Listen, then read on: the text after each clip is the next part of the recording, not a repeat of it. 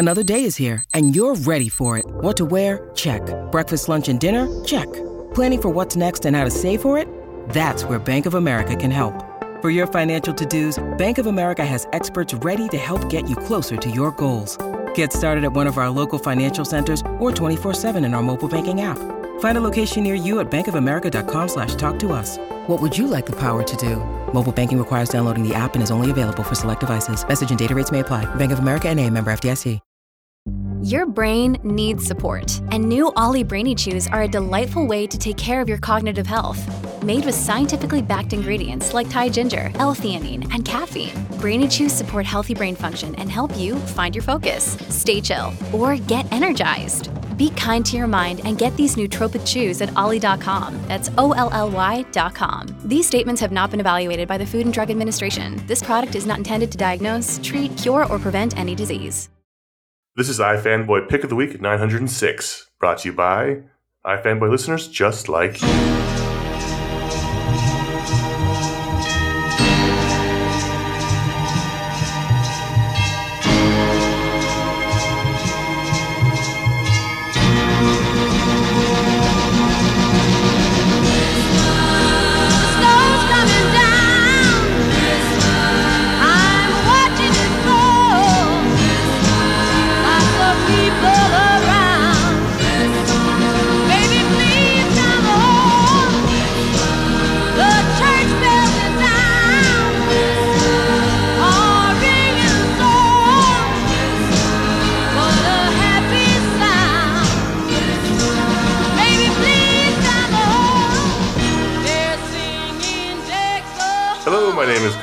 Kilpatrick, and sitting in for my co-host Josh Flanagan this week is Dr. Ryan Haupt.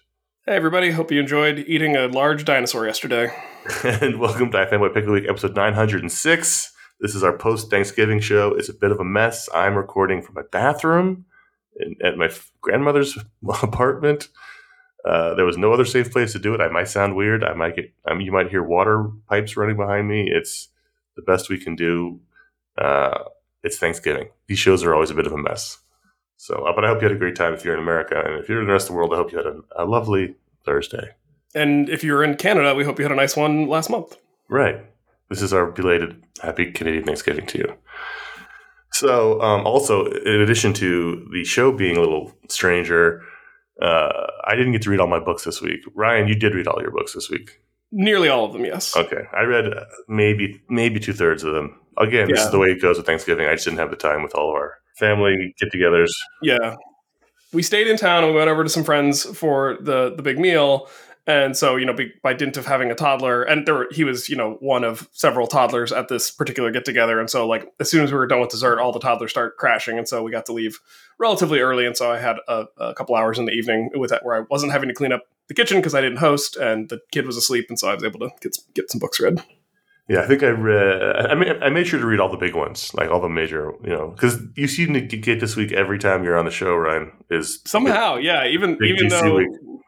right big dc week and i'm not like a, a lot of my picks lately have been dc books i think there might be there might be some recency bias in the whole tuesday releases like i'm reading those books first and i, I wonder if like my stress levels are slightly elevated by the time i read my marvel books to like getting them read for the show that i'm just enjoying them a little less does that make any sense Well, I, I think you, you you keep getting this powerhouse DC week where there are five or six best books are being published all at once. So yes I think that, So, that certainly helps as well. So let's get into it. Every week, one of us reads their books, and we, from that stack of books they read, whatever the books, whatever books they read, whether they read them all or not, we uh, pick the best one, call it the pick of the week. We talk about that book, the other books in the week, the patron pick. We'll answer some listener mail. Hopefully, we, we, we, might have time this week because we are a little light on books. And here's a spoiler warning. This is a review show. Exercise some caution. Ryan, you had the pick. Let's get into it. Yeah, so the pick this week is Batman Superman World's Finest number 21. I uh Mark Waid, Dan Mora, Tamra Bonvillain, and Steve Wands. I felt almost guilty about picking this because we just sing its praises every time it comes up, but I'll be damned if it just wasn't the best thing I read this week. Um, this is this is Mark Waid returning to Kingdom Come, which I know Conor you've reread in the last couple of months. Yep. hmm I have not reread in a couple of years. I would like to. It's on my list of of things to reread, but I just um I I, I don't know. I'm sure there are other writers who could return to their own work, you know, 20 years later and do something fresh and original with it. But Mark Waid just seems to be knocking this out of the park. Like it's it's totally believable that this is a story that occurred in the Kingdom Come world before the point in time in which we dip into it at, uh, when we read the Kingdom Come uh, graphic novel. Right. And um, I just love um, the subtle design differences in the characters. So like Dan Mora is able to distinguish. Like I can tell that the world's uh, the the Kingdom Come Clark Kent is distinct from our our Clark Kent, you know, Right. and um, same for the Bruce Wayne. And I thought it was like there's some clever choices here where uh, Boy Thunder, I guess he's now Thunder Thunderman. They almost I don't know if you caught this, but to me it almost looks like his costume design is trying to be reminiscent of when they brought Jason Todd back in Hush Mm. because it's got bit, kind of the domino mask and the leather jacket. But then they also bring back um, the Kingdom Come Nightwing before he becomes Red Robin, and he's almost got like a Batman Beyond vibe to his costume, which I thought was really cool. And so I just thought there were a lot of really interesting character choices. It's it was interesting seeing Superman just get soup our Superman get like super frustrated with the situation, and uh, Batman kind of have to talk him off the ledge. And it's just it, I'll be really interested to see because obviously this is part two of however many parts the story is. And so part two is the, the heroes mistake each other for enemies and fight. And so now we have to figure out how they come come around to being on the same page and work together to go against the larger threat. And um, just classic Gosh comics, and I just can't get enough of the series. Yeah, and there's uh, first of all, I'm I'm looking at myself while I talk. This is strange. Because there's a mirror here. Um, I really like this a lot. It, it, it is. I'm very curious to see how this will wrap up because if there's not some sort of mind wipe to the Kingdom Come characters, this would be a major shift in in them. So I might have to sort of regard this in my own personal continuity as sort of like an Elseworlds tale because in the same way of I thought back to uh, way back to when Marvel started up the Star Wars books, and I read the first couple.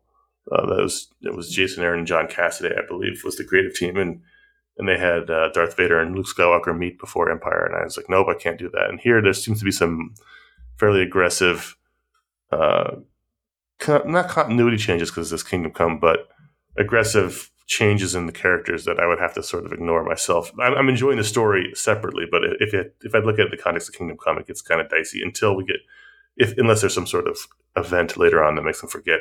And also, at the end of the story, Magog shows up, and they're all kneeling in worship of him. Superman, Bat, you know, Batman, and uh, from Kingdom Come. So that's that seems very. Well, I think it, wait, well. it's it's Gog that shows up, and I think Gog, David, right. David Thunderman is going to become Magog. I think yeah, what I'm saying is, if you look at that page, the Oh, Kingdom yeah, Come no. characters are kneeling in front of him yes, uh, in worship, and so that's very bizarre to me. yes, it is. Uh, and so I'm hoping there's something strange going on here because it seems like it'd be a major, major weirdness for the Kingdom Come universe if they all worshipped this guy Gog. Right. Um, and and but- on the on the very last page, there's a, a splash page that reveals a ton of other characters, and that that was something I always loved about the Kingdom Come universe as well. Was like trying to match who all these characters Yeah, are.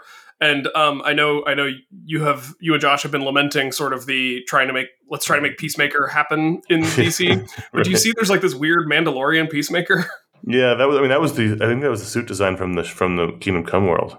Oh, I mean, I just well, Peacemaker was so not on my radar that when I read Kingdom Come however Yeah. long ago that I just wouldn't ever remember Kingdom that. Come was briefly, you know, like one of the many characters in the background.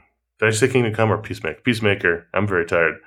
Peacemaker was one of the, you know, many characters that were in the background, but given much more Um, prominence than Captain Marvel here, who you think would have a lot more prominence considering his role in. in Kingdom story. Come. Yeah. But um, I yeah, like this is this is super early on. You're not most of these characters have not transformed into the uh, versions of themselves we see in Kingdom Come. Alfred's still alive, albeit very old, but um, and Clark only has this slightest hint of gray in his temples at this point. Mhm.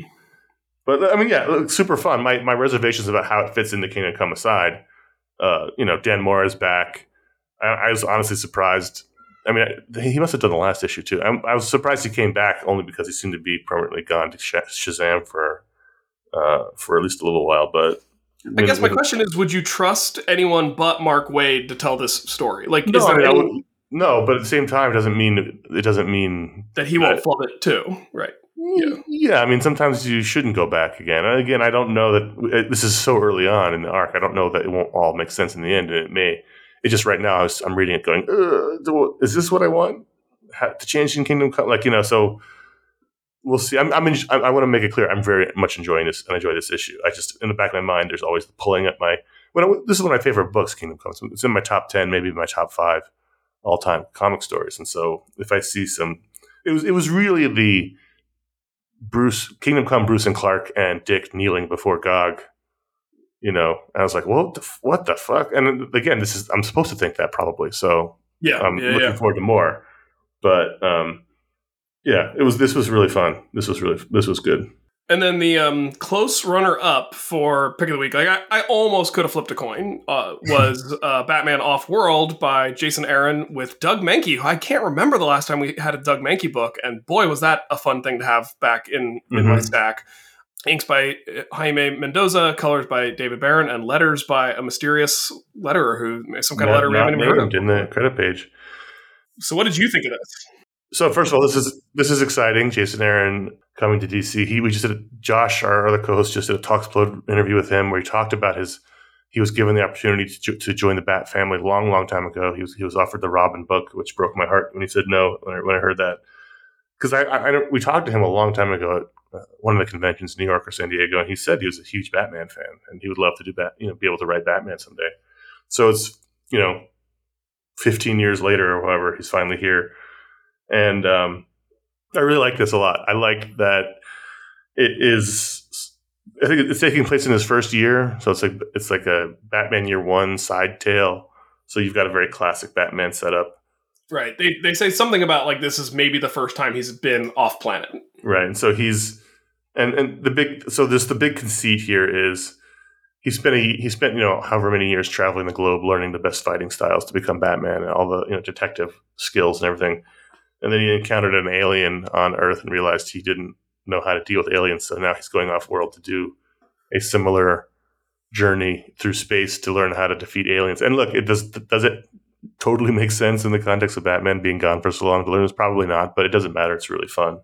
It's also And just fun it's an idea. it's an idea that I don't know that I've seen before, and that's Right. so rare to get in these stories of just yeah, like that's awesome.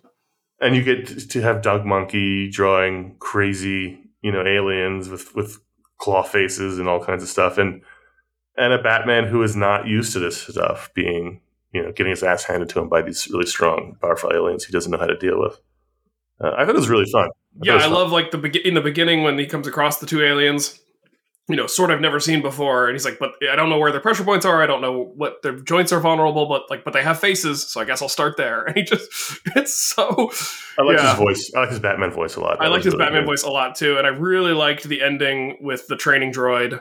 Um, so essentially, the, the the aliens train by beating up this droid, and the droid is just all only used to taking punches. And Batman says, "No, I want you to hit me back and and and work your way alphabetically through all the aliens in your database, so I learn all the different fighting styles." And I'm like, that's such a Batman thing to do that I've never seen done before, and that's like how I, I just yeah, I loved it. it was like Dobby the house elf getting to you know fight. He's like, I Mm-hmm. can punch. Um, and he's got a Tamarian sort of sidekick, possible love interest in on the ship. So he's he's basically been captured onto this ship where they they use that they use these, they use the alien captures for either you know manual labor or fighting in the pits. You know, that's the typical sci-fi alien stuff. And so Or, or selling to the spice mines of Kessel. Right. So Batman is having to, you know, first of all, he's going to survive because he's these are all really strong, powerful creatures he's he's amongst. He's not just going to win automatically. So he's got to survive this situation and escape from it. So right now he's just trying to learn how to hold his own against, you know, stronger, faster aliens. And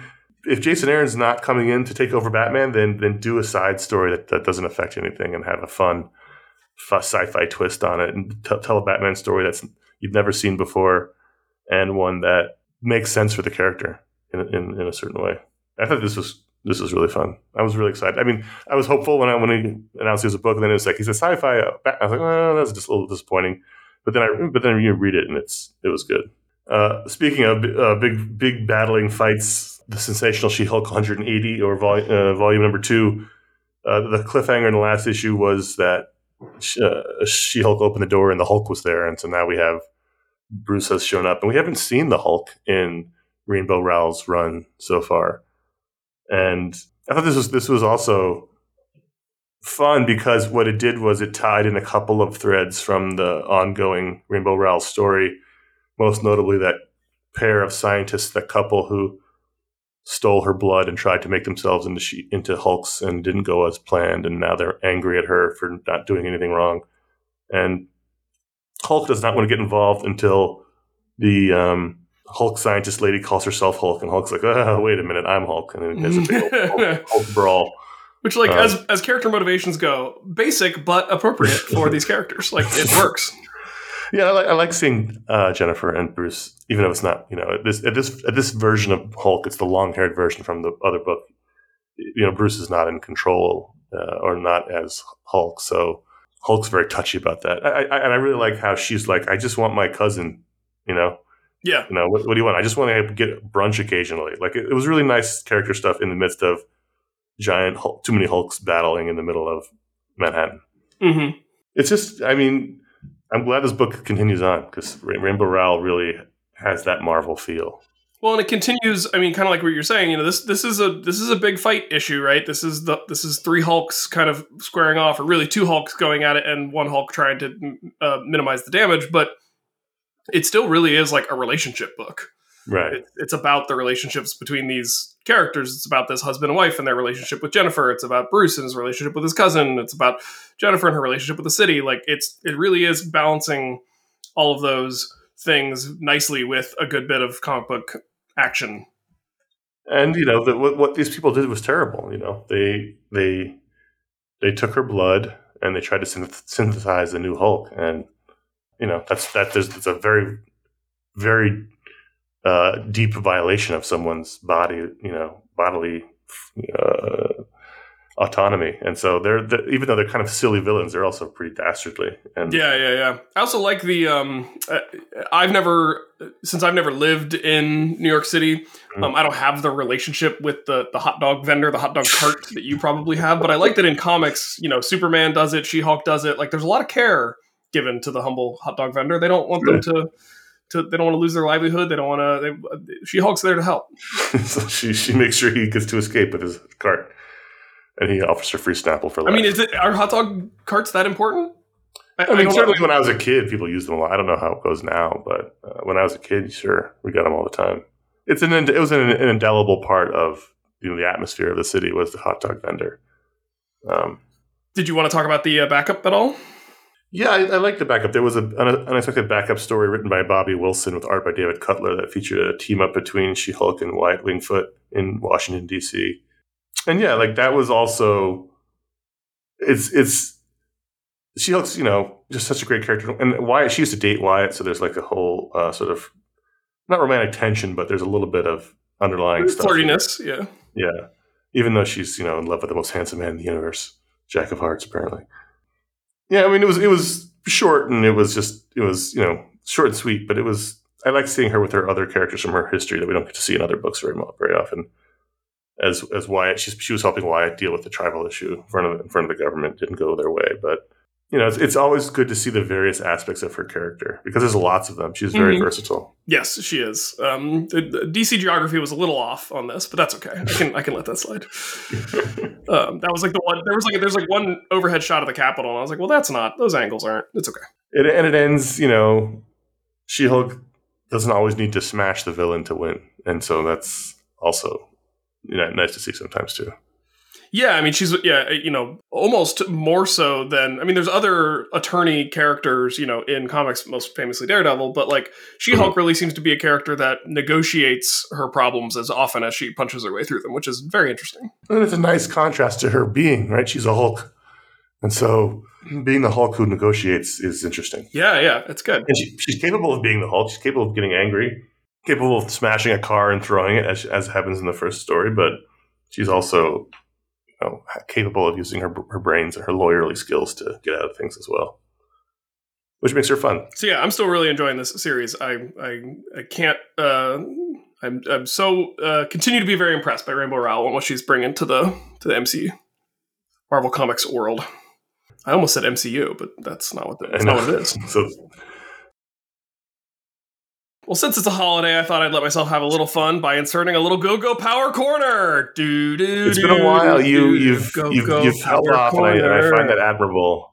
Yeah. Uh, and since it is the holidays, I'll let you have this one. Thanks. Uh, Mighty Morphin Power Rangers number 114. Uh, Melissa Flores continues to write this series. Um, and this is the darkest hour storyline. Basically, the team is divided across three or four different um, space sectors. And the problem they're having is the Morphin Grid has been compromised, Conor. And now. Um, oh, no. Yeah. So there's this. Um, there's this being that's now capable of corrupting rangers and turning them into dark rangers, and that's not that's no good. Now I don't want to? I'm sorry. What did? What was? What's corrupted? the Morphin Grid. The uh, it's it's basically The- the Power Rangers version of the Force. It's the thing that connects all all the Rangers um, and gives them their their powers and abilities. Does it does surround them and bind them? Yes, it does. Um, and the Oh, only, okay, the only- and now I don't want to I don't want to touch on the, the the the racial implications of what I'm about to say, but fortunately, Tommy Oliver, who is the White Ranger, is incorruptible. Um, so, but all the other Rangers are at risk of being corrupted and turned evil to work for Sure, uh, Mistress. Vile and her her legions. Now, um, this has forced the Rangers to have to team up with Drakkon, which nobody's happy about because we're No, yeah. of course not. Well, he's I mean he's a corrupted Tommy Oliver from. does he wear like a helmet and like a black cape or? No, yeah, Drakkon wears a gold Yeah. cape, um, and he doesn't Oh, wear a helmet, so you can see that he's got one of those like side shaves on his head. So he's got like long hair, long floppy hair on one side, and shaved head on the other Well, side. he's definitely a villain then. Oh yeah, for sure, for sure, and a villain from the '90s. But remember, he's an alternate version, alternate universe version of Tommy Oliver. Right, I'd forgotten that. Obviously. Yeah, yeah. So, um, so you know, we got a lot. Of, we got a lot of things going on right now. Things are things. This is very much, I think, the Rangers Empire Strikes Back. They're they're they're uh, on their back heels, and they're really gonna have to fight to to keep from having some of the best amongst them turned against them, and uh, keep the Morphin Grid intact. To to may the power protect them is what I'll say. Okay. Listen, 114 issues is nothing to sneeze at. I know it's it's reaching the book is reaching um it's reaching a point in the in the series of the TV shows where like I don't recognize at least half the characters at this point and, and Oh, they're, wow. they're hanging on to like some of the original cast members by by their fingernails it seems and I think once if the book ever fully moves on to like the next generation of Rangers as the shows all eventually did because the actors aged out I think I'm done but as long as some of the Oh. original as long because I don't have any connection to those those future gener- I, I mean I watched a couple series beyond the original Mighty Morphin, but you know if they go beyond So you, if they go beyond like you- the Zeo Rangers into like the Turbo, I, I can't hang. I'm done. even you have a limit Oh, when yeah. it comes to the Mighty Morphin But apparently not. A, apparently the limit is more than 114. Have you read all these issues? no, no, I've read a lot of them though. I, I picked. I think I picked up um the series about halfway through uh, Ryan Parrott's run and then have stuck with it since. I've probably read 50, 60 issues of this. Wow, amazing. Did you read uh, Wonder Woman 803 or, or 3? Did you read that one? I did. So I just want to talk about the ending of the main story. We, we can talk about more, but I really want to talk about the ending of the main story. Is the implication here that the so-called daughter of Wonder Woman Trinity is not Wonder, Diana's daughter, but the daughter of the Amazon from the very first issue? That seems to be the implication. Okay, that's good. But who's the? I didn't know who the character was in the final panel. That seemed like it was supposed to be a reveal. That's her. That's the daughter. Okay, So the, the this is taking place on two separate timelines. Apparently, the the the narration by the King of the United States is taking place sometime in the future when when the daughter is I don't know 14, 15, however, however old she is in this in that shot. The we all thought it was Diana's daughter because they were like the kids of the kids of the Trinity, and there's even a backup story where she's hanging out with Damian and Jonathan. But from what Sarge Steele says, and I don't know how re- reliable a narrator he is, uh, her DNA matches that of the killer who, who started this whole mess off in the first issue. Right. was not Diana, but a redheaded Amazon, and the daughter's redheaded. We all thought it was because it was a combination of Diana and Steve, but right. There, it's not. there are a couple of pages in here that are like some of the most Tom King pages. The the scene in the elevator where she kicks the guy and the music is playing. Yes, was like that is yes. such a. T- and then um, the page where it shows the office door, but then pulls out to reveal that the office door has already been bashed in. Which I'm like, that's great comic booking. Like that's an awesome. That's a Yeah. that's one of those things that like you can do in comics really well that other media not so much. Uh, Yeah. What did you think of the whole sequence with the King of America and the soldier? It- I mean, I knew I knew it was not going to go well for him. I, I find it all interesting.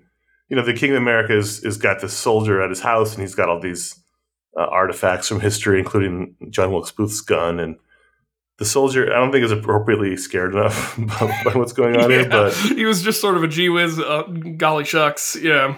yeah. And he, then he uses the lasso of lies on him, right? That's what it is. It was And- interesting to me because the soldier's written to be kind of um, dumb. I, I want to say, and I don't Certainly not sharp. know. And I actually, it's it was interesting to me. I don't know if Tom King is good at writing dumb characters. Like it almost.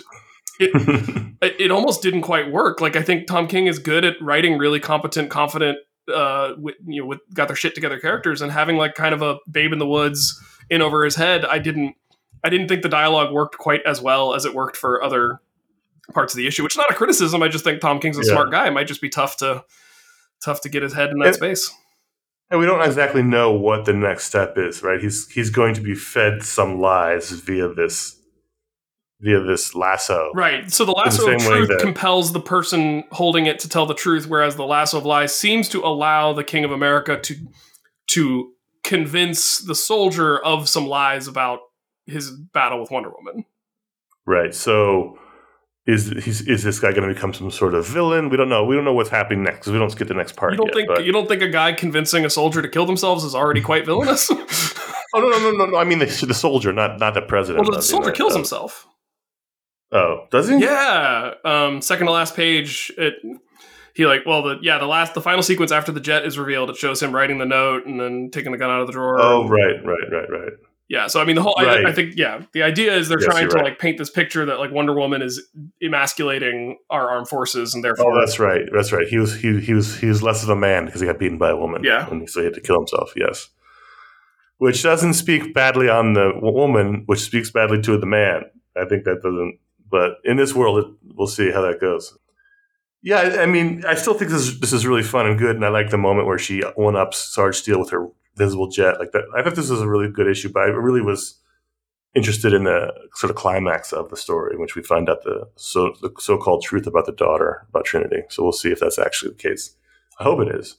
yeah. I Just turning every DC character into a dad and a, or a mom is not not going to be fun for for me. I, I hear that, and I um I was a little lackluster on issue one of this story, so I kind of wanted I was glad this was in the rundown just so I could say I've stuck with it, and I think each issue kind of feels a little samey of just like Wonder Woman shows up in a situation where she should get obliterated, and then just isn't because she's the best. So uh, The the the complicated thing here, and I don't know that we've quite balanced it out properly, is the timelines. So yeah, we know that the voiceover by the King of the United States is in the future. We know the final scene where, where the daughter's there is in the future. But then when we actually see the King of the United States with the soldier, that's in the present right. because it's dealing with a story, you know, what happened with the last issue. So it's it's a little confusing as to if we're weaving in possibly at least at least two timelines.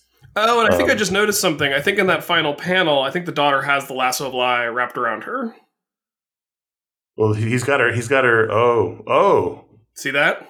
It's kind of Hmm, obscured I by the see that. shadows of the, Yeah. the prison bars, but there's like a glowing black. Yeah, so we don't know what the truth is at this point. Yeah. We haven't, you know, it could be that Sarge Steele is lying to Diana about the, the, the parentage of Trinity. It could be that he's telling the truth and there's some other lie being fed to her. We don't know what's happening yet, but I'm hoping it's not Diana's daughter. That's for sure. And then the backup was fine. Yeah, it was cute. I mean, Nothing, nothing wrong with it. yeah. Um, Um, I very briefly wanted to touch on Marvel Superheroes Secret Wars Battle World number one. It's a this is one of a four issue miniseries by Tom DeFalco and Pat Olliffe, and it's a it's a very throwbacky uh, 80s 90s issue. Uh, you know, sort of a Secret Wars adjacent. It's got Spider Man dropped into some sort of fantasy realm that he assumes is the Beyonders Well, I- doing. What I read was that it takes place in between the panels of Secret Wars. Okay, interesting. Um, so he's in the black suit, and uh, the only the re- really the only reason I wanted to bring this up is because um, while I was waiting to to finalize the rundown for the show, so I wasn't exactly sure what books we were going to talk about, and I think there was a, a moment where this was in the running for patron pick. Yep. Julie was trying to get some some vacuuming done around the house, and Cal was being a distraction. And so I was like, "Cal, do you want to read a Spider-Man book?" And he said, "Yeah." And so we we hopped on the couch, and um, he knows who Spider-Man is. And what I realized is something that he hasn't figured out about comic books yet. He's got like one little kid issue of Spider-Man that we'll read that's got like uh, Peter and, and Spider Gwen and uh, Miles, um, and like very very for children. And this, this book is very for nostalgic adults. Right. The thing that he hasn't figured out is that the panels represent different moments in time. So on each page, he was just counting the number of Spider-Man. It was one, two, three, four, four Spider-Man. Like, nobody, that's the same Spider-Man four different times. Well, you need to have him read Understanding Comics, right? Come Exactly. And so and, and on every page he would just be like, What's Spider-Man doing? And I'd be like, Well, he's kicking he's kicking a giant, buddy. What's Spider-Man doing there? Well, he's he's shooting his webs, bud. How does he feel about Black Spider-Man costume? he I mean, he was able to figure i mean i think because he's seen miles morales he understands that like spider-man can have different looks and still be spider-man I see. i think that actually works for him i don't think he understands that this black suited spider-man is peter parker spider-man but you know right now we're just working on the the just the very basics How was the book from your perspective, not not not Cal's perspective? Uh, it was fun. It was just a fun kind of romp. You know, it's very, um, it's a very verbose Peter Parker where he's like saying literally everything out loud. The first realm he's in is like an ice giant realm, and he's like, "Oh man, you know, it's cold enough here that I wouldn't even mind hanging out with Johnny Storm, the Human Torch." And then like Right. he gets sent to a different dimension that's very hot, and he's like, "Oh, it's so hot here, I wouldn't even want Johnny Storm, the Human Torch, around. I'd rather have Iceman here." just like, okay, come on.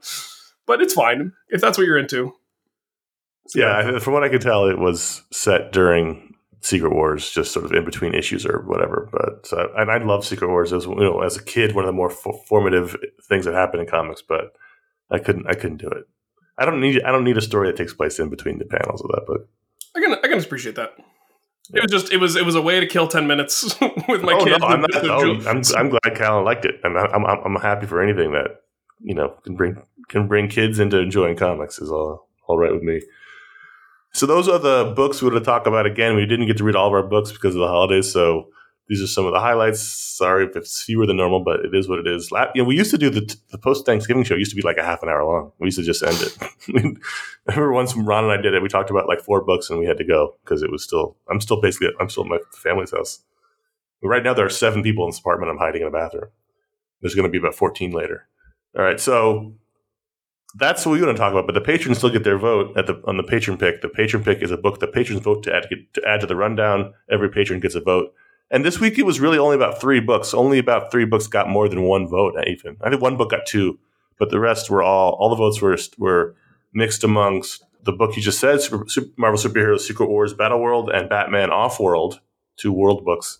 But the winner was the Holy Roller number one from Image Comics, written by Rick Rem- well, story by Rick Remender, Andy Samberg, and Joe Trohman. I assume Rick Remender also wrote the script. Art by Roland Boschi, Remender's uh, longtime collaborator. Colors by Moreno Dinisio, and letters by Rus Wooton. And what we have here is a story of uh, Andy Samberg and Judd Hirsch teaming up to fight anti-Semitism in Ohio. Yep, Is what this basically with a bowling ball.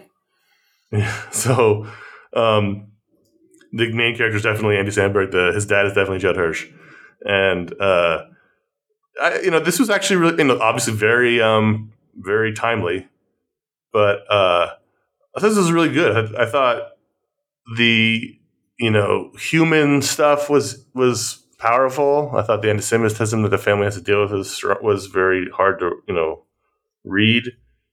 And then you know it, it's basically this kid who grows up and comes back to his hometown, and the the, assholes, the assholes are still the assholes. The the, the anti-Semitic, anti-Semitic pricks are still the anti-Semitic pricks, and he he's going to become a bowling themed vigilante hero. I don't want to say this is clearly just a TV show pitch, but I don't want to say it's clearly not just a TV show pitch. It didn't matter. I thought it was still well done.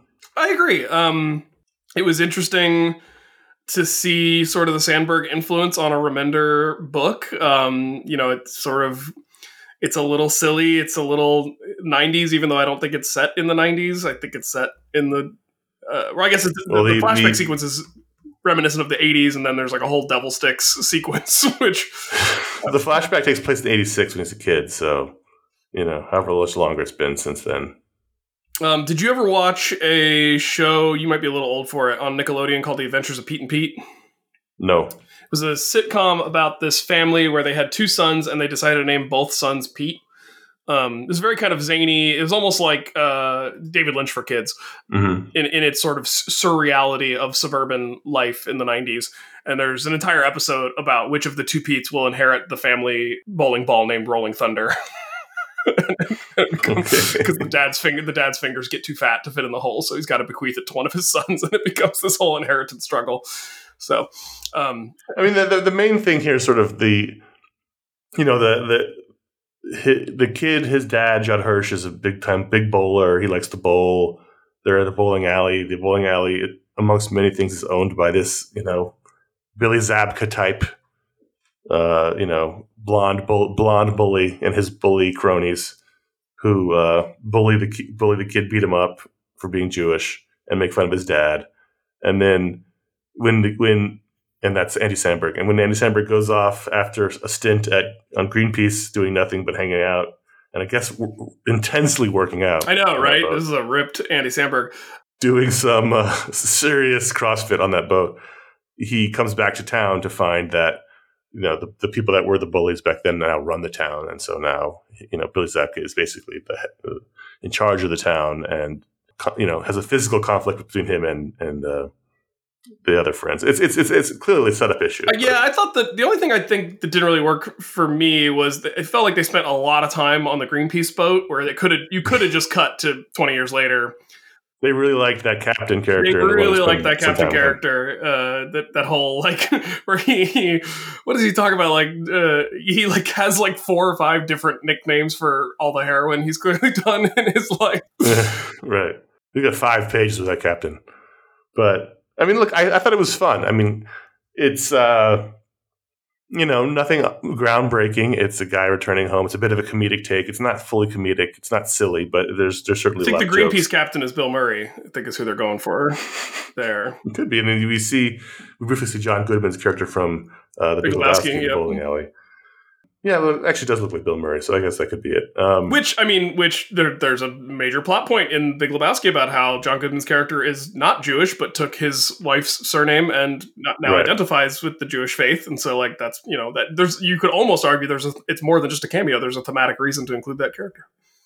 And like much of Rick Remender stuff, there's there's commentary on U.S. love of gun culture, and there's a whole shanty town in town, And daddy issues. the- and daddy and the synagogue was turned into a Winchell's, and so you know, I obviously they, they couldn't have uh, foreseen the current events, but it comes out at a very timely time in terms of dealing with anti-Semitism, and so it's uh, I thought this was this was a really interesting and fun read, and I'm looking forward to reading more of it even if it is a little silly, I like that.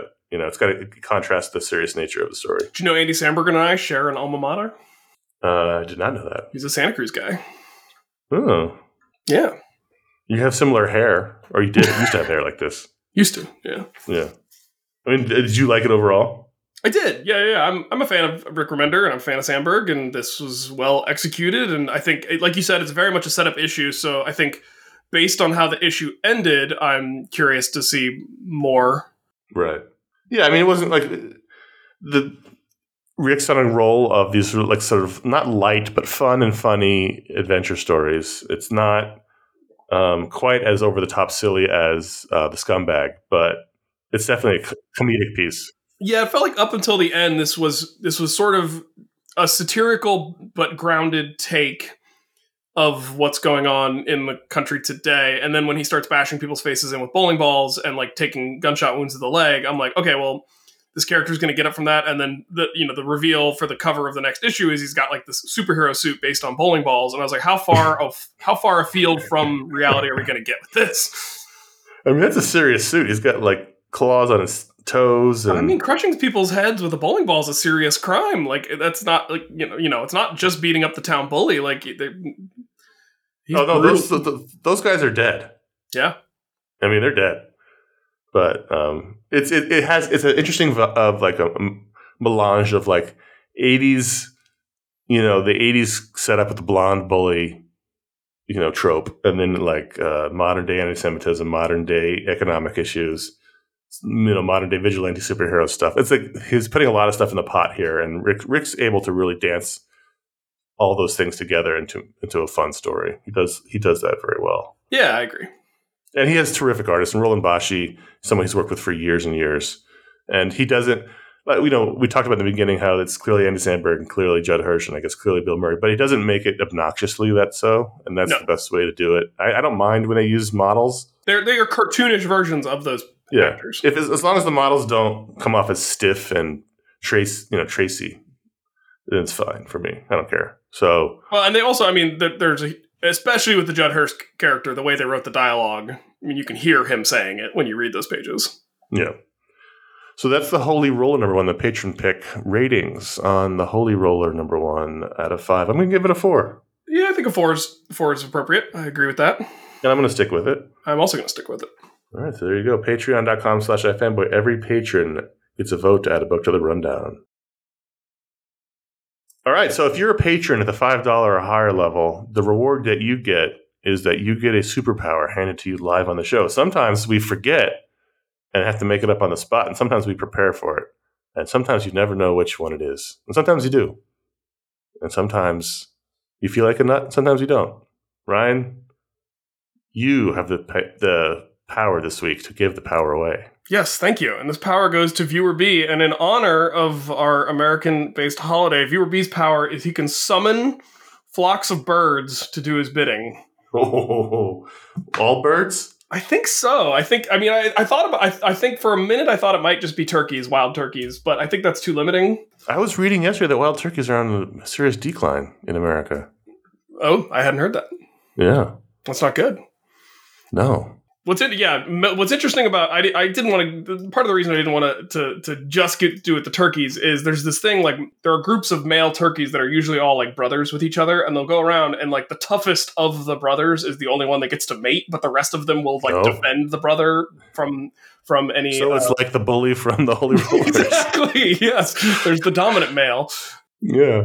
It's like that. It's one of my favorite Futurama jokes is when the aliens are watching Friends and and he just says, "Why does Ross, the largest friend, simply not eat the other friends?" so, so he can summon the birds and he can, I guess, communicate with them enough to have them do what he wants In broad do. strokes, yeah, it's not like a full on telepathy. Like they couldn't, It's not they, Aquaman. they couldn't like they couldn't like bake him a cake, you know. But if Right. if he needed like if he needed something, um, Attack Tippi Hedren. mhm, or Yeah. or uh, you know, lift up that stick and move it to a pile over there, or like collect you know firewood or something like that, like menial tasks that birds could reasonably perform. He can he can summon a parliament of owls. He can get a murmuration of starlings. He can have a flock of turkeys. And I think it has to. It's regionally specific. The birds have to be around. They're not. They're not summoned from like the netherworld. Like it has to be in a place where you could have a great horned owl fly by. Interesting. Well, that's fun. Yeah. Also, I'd like to point out Tippi Hedren's still alive. So the birds failed. Yeah, they didn't get her. She made it out. So there you go. That's a fun power. I like that. I like the. I always like the, the image of like a guy standing, lifting his arms up, and then birds just flock around him. Yeah, it's scary Yeah. because they're all dinosaurs. They are all dinosaurs. Thanks, viewer B, for being a patron. Patreon.com slash iFanboy. You can be one today at the $5 or higher level and get on the list to get your own superpower live on the show. So thanks for being a patron. Let's do audience questions. We've got time for once on this shortened Thanksgiving episode, which is starting to look like. Greg M. from Philadelphia, Pennsylvania writes and says, I am playing through Marvel's Spider Man 2 and finding myself saying, Man, Kraven is such a good bad guy. Which makes me wonder what makes a good bad guy? Is it a cool costume, pushing the hero to their limit, a complicated backstory? Side question Who are iFanboy's favorite bad guys? I've been thinking about this question since October 19th at 11.50 p.m. when I downloaded the game. What makes a good bad guy, Ryan? Do you agree that Kraven is such a good bad guy? Uh, yeah, I think he's a good bad guy. I think, I think so too. bad guy. I think so too. I think there's different kinds of bad guys, and I think there's no one way to be a good bad guy. We had a we had a uh, we had a debate in a writing class I took in college about whether or not Emperor Palpatine was a good bad guy or not, because some people felt because you didn't know his backstory at the time that he wasn't good. That there was no since not we didn't know his motivation, it made him a cheap cheap bad guy. I didn't. I was not on that side of the argument. That was the argument being made, and I don't agree that with it. I didn't agree with it then. I don't agree with it now. I don't think you need to know everything about a bad guy to know, to for him to be good. Like when Mister Zsasz showed up in Batman comics in the 90s. We didn't know anything about him. I don't know why, what, what his motivation is to kill. I just know he was a scary force of nature that really made life difficult for Batman. And that I thought he was a good bad guy. And I think he's still, a good bad guy. I don't think you need to know everything about him. However, when you do know a lot about the character's backstory, like Kraven or like Doctor Doom, it can make them more interesting. So I think there's lots of different ways to make a good bad guy. Yeah, and I think Doctor. So you bring up Doctor Doom, who I think is one of the great bad guys, and I One of the think great comic characters of all time. True. Possibly the greatest bad guy of all time. and I think there's um there's got to be different categories of bad guys. So like there's bad guys that are the the dark mirror of the hero, right? So Sure. like Doctor Doom is clearly the dark mirror. He's the, he's he's Reed sees what he could have become in Doom. And vice versa, and I think that's also sim- you get a similar dynamic there with um, Batman and Joker, right? Right. Yeah, sure. And then there, Venom and Spider Man. yeah, that's another good one. You know, uh, there's and you have characters like Lex Luthor who are essentially b- bad, but are made worse because of jealousy. You know, he's essentially just at, the, at his heart really just jealous of Superman, what Superman can do, Superman's adoration by the public. That he can never be Superman is is at the heart of his villainy. He was, I think, he's better when he's always been a bad guy at heart. But yeah, at, at the end of the day, he just wishes uh, he dreams about being Superman, right? That's the, that's the thing. Like his, that's why he's always showing up in a suit or a costume, right? when he can, because it's like I could be this guy if only I, I had the ability to do so, and that makes him the, the jealousy, the petty jealousy of it, is the tragedy that makes him so compelling as a villain. And I think another another tact to take with what makes a great villain is the person who really does believe what they're doing is right. And so I think the Ra's al Ghul. Ra's al Ghul, or um, I think my favorite example of that is Magneto. Mm, As Mhm. like old, you know, I know Magneto's been co-opted and redone as almost a hero, but like that original idea of Magneto and Professor X both more or less fundamentally believe the same thing about the mutants and humans and the the relationship. They just disagree on how to solve the problem, right? right. And they both think that they're solving it in the way that is doing the most amount of good for their particular group, the mutants. And they Right. just, but one one does so by essentially running a terrorist group, and the other doesn't. so Well, it's the it's the Martin Luther King Malcolm X dynamic, which is what Yes, it was sort of based on. It, it, it there's there's there's a million ways to make a great villain, and you know the comics don't ha- have no lack of them. I, I tend to like the more classic villains, you know, the Marvel villains from the '60s. Uh, I remember when And there's, there's one thing we haven't brought up is, uh, y- you know, the, the, there was a question here, like, is it a cool costume? Uh, I don't really think. I mean, there are a lot of villains who have fantastic costumes, but I don't think that is a make it or break it. A not, com- not a, know, no, not a little. I think we disagree that there needs to be a complicated backstory. A complicated backstory can help. You know, pushing the hero to the limits is always a good one.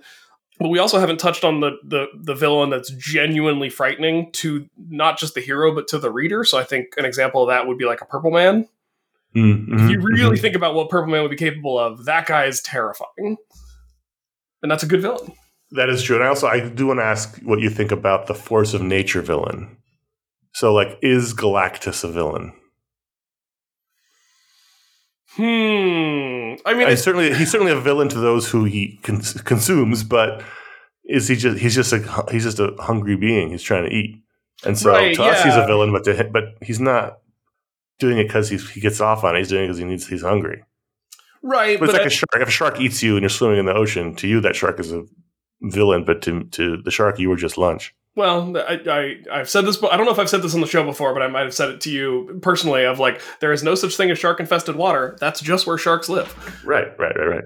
Uh, I think you know that that's an interesting one because I remember reading some article back when I was a much like a way younger a, a kid practically, and, and the question was uh, was being asked of the person like, who's the better movie villain, the alien from Aliens or the T Rex from Jurassic Park? And the person was like, neither of those characters are villains. One is an alien trapped in a situation they don't understand, just trying to get through it. The other is an animal that was cloned and brought back to life. Like Right. those- they don't have any villainous motivations. The predator's a villain. Yeah, um, but but just being a predator in the case of a, a T Rex. No, no, but hu- hunting hunting people for sport is villainous. Yes, yes. So in that sense, Galactus probably fits more in that category. But I also, I don't know. I think an I think maybe this is getting too philosophical with it, but I think a, a, a deity level being that doesn't care about whether or not the planets he's consuming have sentient life on them and what that means for their own hunger. I think that's villainous. I think that I think that I think I fall down on Galactus being a villain. Yes. Yeah, I I, think too. so. And I- and I also just think, I mean, like if the mandate that that Stan gave Jack was like the Fantastic Four fights God, then yeah, God's the villain in that case.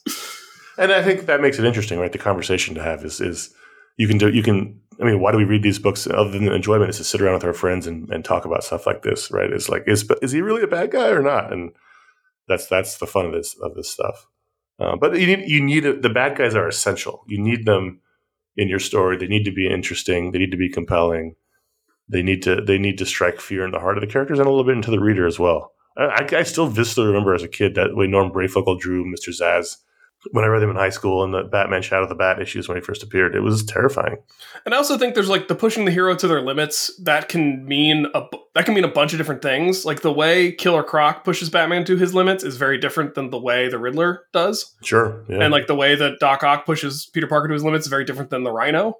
And like there's value in both those things. There's also like there's value in variety. You know, Yeah, I mean, like, I'm never, I'm never scared of the Rhino, but the Rhino's fun. You know, uh, that's where I think his value as a villain is. He's he's just fun. He's just, it's a little silly. yeah. I'm never worried the Rhino's going to beat Spider Man. You know, but it's fun when he shows up. there was a great issue published. I think it was a Peter Milligan issue called "Flowers for Rhino," where they do like a "Flowers for Algernon" with the Rhino. hmm And you know, you want to talk about a complicated backstory? Like they basically make the Rhino a super intelligent, genius level person, and he realized, and he's miserable, and he like wants to be the dumb brute again because he doesn't like the burden of his intelligence. And it's I uh, remember that. yeah, it's a good issue. Well, just just to really briefly touch on, I think Kraven's fun because he has this operatic backstory, and so you get to be over the top a little bit with him.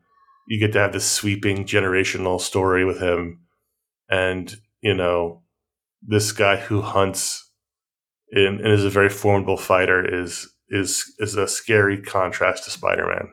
It's also like it, it it's you and know he's a great fucking costume. great costume and if i think i think kraven has some sort of powers now but in the early days i think he was just a human and the idea that a human could train and master the master the art of hunting to the point where sp- they could be a threat to spider-man was like oh that's that's, that's not good and Yeah. I, I've, I've seen the trailer for the movie that's coming out which uh, looks bad and apparently like it, his blood gets like mingled with a lion so now he's got like lion powers and it's Yeah, like well well now like it's actually to me that's less interesting because yeah Way less interesting. if a human with the proportionate abilities of a spider is up against a human with the proportionate abilities of a lion i think the lion takes it like Right.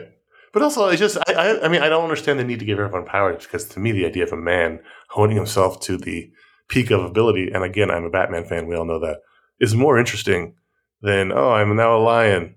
Yep. You know, it just, it's, it's just less interesting that way. But let's move on to Patrick K from North Carolina, who says, I've been struggling with the release schedule for trades or collections for comics. I've always thought that, especially when writing for the trade started, the ideal thing to do for comics would be to, uh, once a story arc finishes, a trade should be released soon afterwards, like the next week. This way, if someone's desire to catch up on the storyline of a comic quickly, they could purchase the trade or collections they need and then start with the single issues as soon as possible. What are your thoughts on publishing schedules and what would be the ideal for iFanboy? I've been thinking about this question since I started my three year stint of working in a comic book store back in 2008. Um, it's interesting because well, trade schedules are all over the map, and I'm always surprised to see what actually gets collected. Like this week, I saw there was a Daredevil and Echo collection. And I was like, well, I, that was a f- enjoyable miniseries, but does anyone want to own that in collected form? But I do know that inside the comic book companies, they've thought of trades as cannibalizing single issue stories. Some some regimes more than others. Dan Didio is very much on the idea that co- trade sales hurt single issue sales. So that's why they didn't put trades out immediately after. I think your idea is a good one that you could catch up that way. But I think their hope they were at least that regime was hoping you would just go back to the store and buy back issues. i also think that that um mindset is maybe is a, pre-digital mindset Yeah, like now with yeah. digital comics catching up on single issues while you then if you still wanted the trade if you if you were saying to yourself as a consumer i would like to have this story as a collected edition but i would also like to catch up on it right away so that i can you know uh, be aware of what's going on and not get spoiled or whatever you can do that with digital issues and then still not have anything physically taking up space on your shelf until the trade comes out I think there's so many different kinds of readers.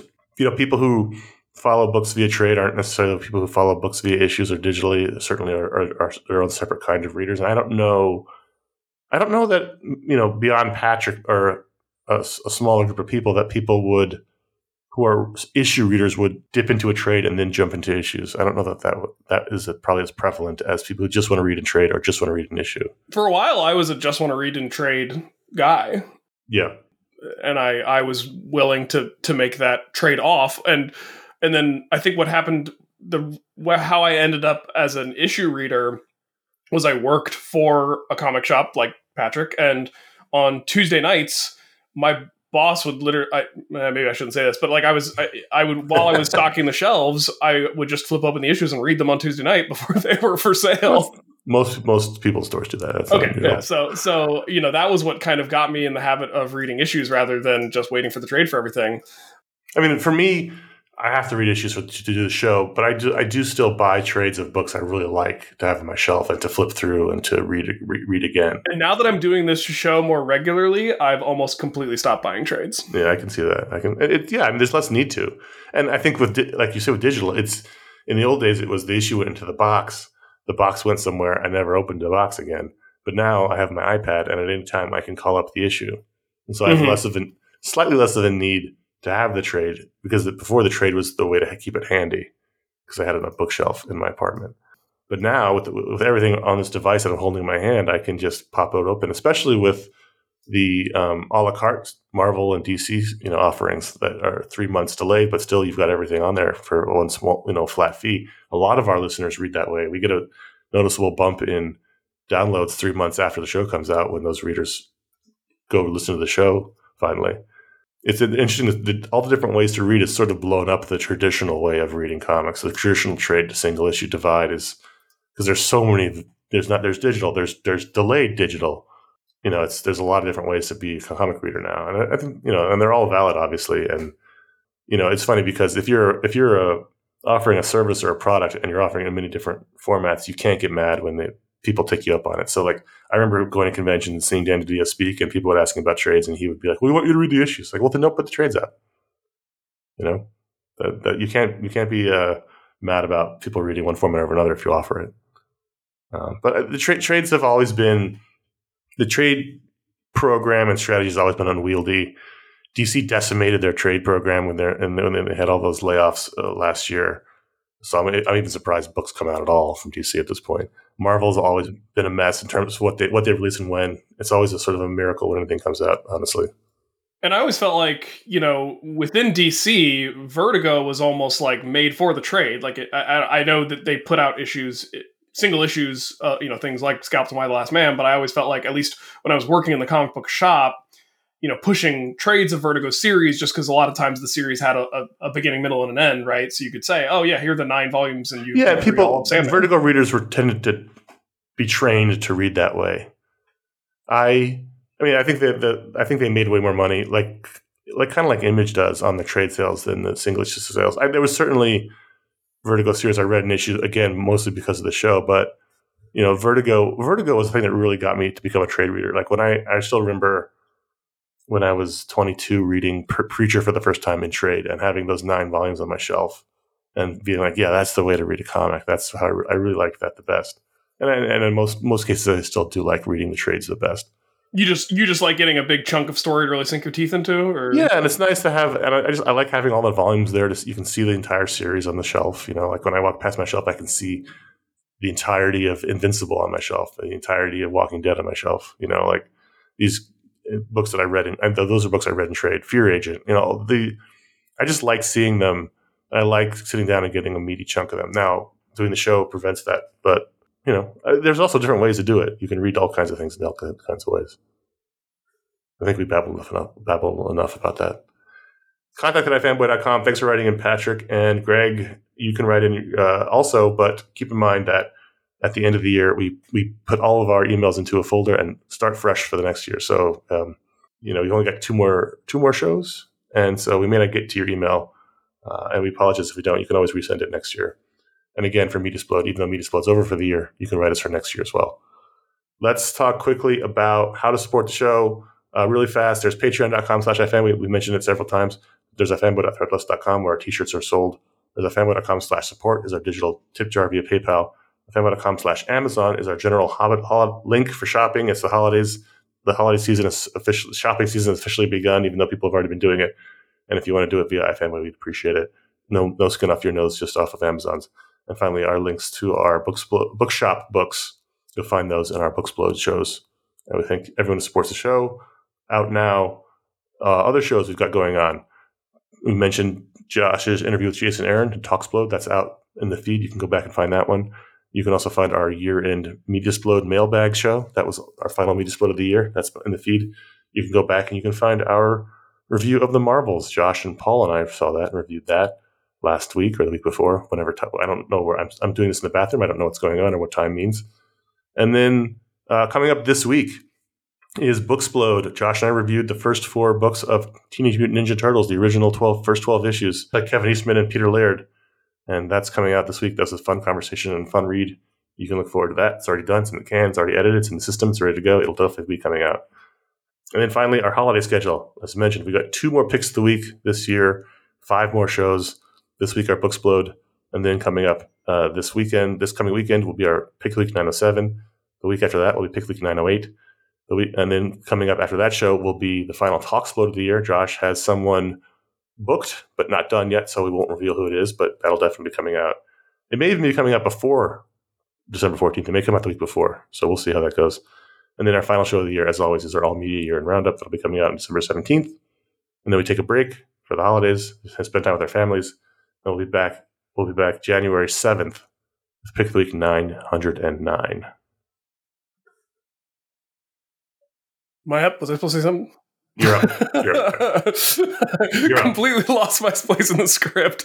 Oh, you can find our That's okay. library. You're taking Josh's place. That's what Josh does. Is it me? Where am I? Okay. Um, you can find our library of over 1,300 shows and counting over at ifanboy.com or wherever podcasts are sold. Follow us at iFanboy Comics on Instagram and find out what the pick of the week is before the show comes out, and sometimes for the best of the week in panels. Follow us individually, CS Kilpatrick on Instagram, Ryan, at Ryan Haupt on Instagram. And uh, if you want to follow that that old old man Flanagan, you can do so at J Flanagan on Instagram. Are you off of X? Or are you still on X? I, my account still exists, but I haven't looked at it in months, and I have no intentions of returning. You can subscribe to our YouTube page, youtube.com slash ifanboy. That's where you can find this show every week. Plus, you can go back. If you're a new uh, listener, you can find become an old viewer and watch all of our old video shows from many, many years ago. And we know they're not viewers, right? They will. They are if they do that. As soon as you watch Oh. one YouTube show, you become a viewer. Wow, That- that's so that's your official designation. You're a viewer. stormtrooper sitting the ground. And so you can find years and years of old video shows. You can watch us slowly age into uh, this craggly old form we are now uh, via video. And also check out our various shorts that we chose to wear while sitting on couches. Uh, and please consider leaving a review or a star rating. That could be your holiday gift to us for whatever holiday you celebrate. For the gifts you give, you could give leave us a star rating on Apple Podcasts or Spotify or wherever you listen to podcasts, or write a review. It helps people find the show. It helps the algorithm promote the show. We do appreciate that. I like that if you guys were going to go back and to do a George Lucas special edition of your shows, it would just be editing in pants. Oh my god, it would just be putting yes, it would be putting legs on the pants. That would be one. That would 100 percent be what we would do. That's your. Uh, No yeah. one, no one told us. That's what happens when you have a producer who's watching from the from, from the back and it's not on camera. Is no one says this is not a good idea. Put pants on. All right. Thanks for listening to our janky Thanksgiving show that I'm recording from a bathroom. Uh, appreciate your time this year, and we have two more shows to go. Until then, I'm Conor. I'm Ryan. Thanks for powering through the tryptophan to talk to me, Conor. I'm so tired. See you next week. Stay safe out there. It's Texas. Be careful.